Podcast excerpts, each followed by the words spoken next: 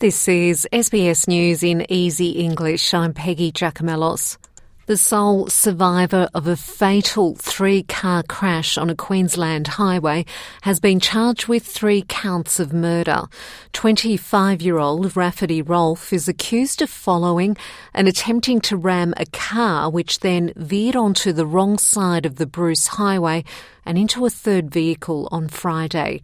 Retiree Terry Bishop and twenty-five-year-old passenger Gypsy Satterley died in the crash along with the thirty-eight-year-old Jessica Townley, who was driving the third car. Police say the accused had a brief relationship with Miz Satterley prior to the incident.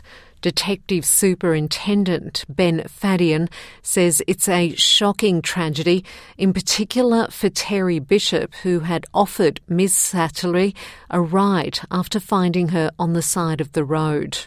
For him and his family, it's a tragedy. Uh, he's doing the uh, right thing, picking up a person who's in distress on the side of the road, and this uh, tragedy has befallen him. As you'd understand, the, the families of these victims are still distraught. Uh, their grief is still raw. It's uh, it won't extinguish for them.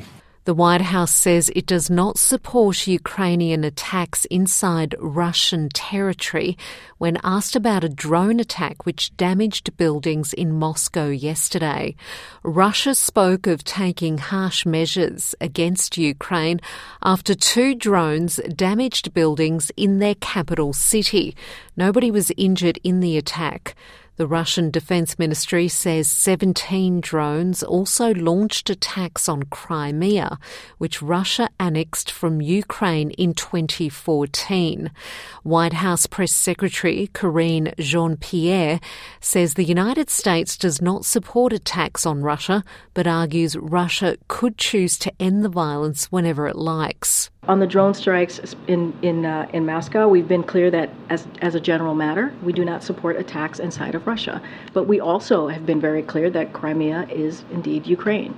And so, again, this is uh, this is something that when it comes to this war, this is, uh, as we all know, Russia started this war and they can end it at any time, any time, Uh, by withdrawing forces uh, from Ukraine instead of launching brutal attacks on civilians. Residents of the village of Masari in, on the Greek island of Rhodes gathered tree branches and dug up earth to create fire breaks and defence barriers as wildfires approached. Some twenty thousand people were forced to leave homes and hotels on Rhodes over the weekend as the inferno, which began last Tuesday, reached coastal resorts on the island's southeast. Firefighters were on hand to aid locals who collected large containers of water. One British tourist who fled the blaze says there are thousands still at risk. Hell on earth. Um, never thought I'd be caught up in something like that. There's, there's someone's going to end up dying out there, seriously. There, there are thousands of people that are still out there. There's, there's young kids, there's elderly people. The island's on fire. They've got nowhere to go, there's no food, no water, and they've just basically been abandoned on, you know, I mean, we've just come from the floor of a school. Um, the only reason we got out is because my wife had an asthma attack and I was like, yeah, you need to go.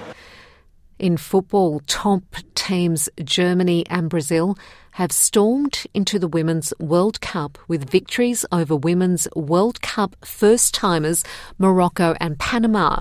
German captain Alexandra Popp scored twice as the two-time champion team started their World Cup journey by beating Morocco six nil in Melbourne.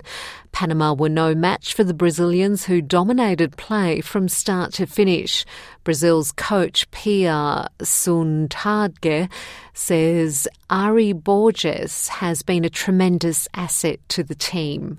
And that's S B S News in Easy English.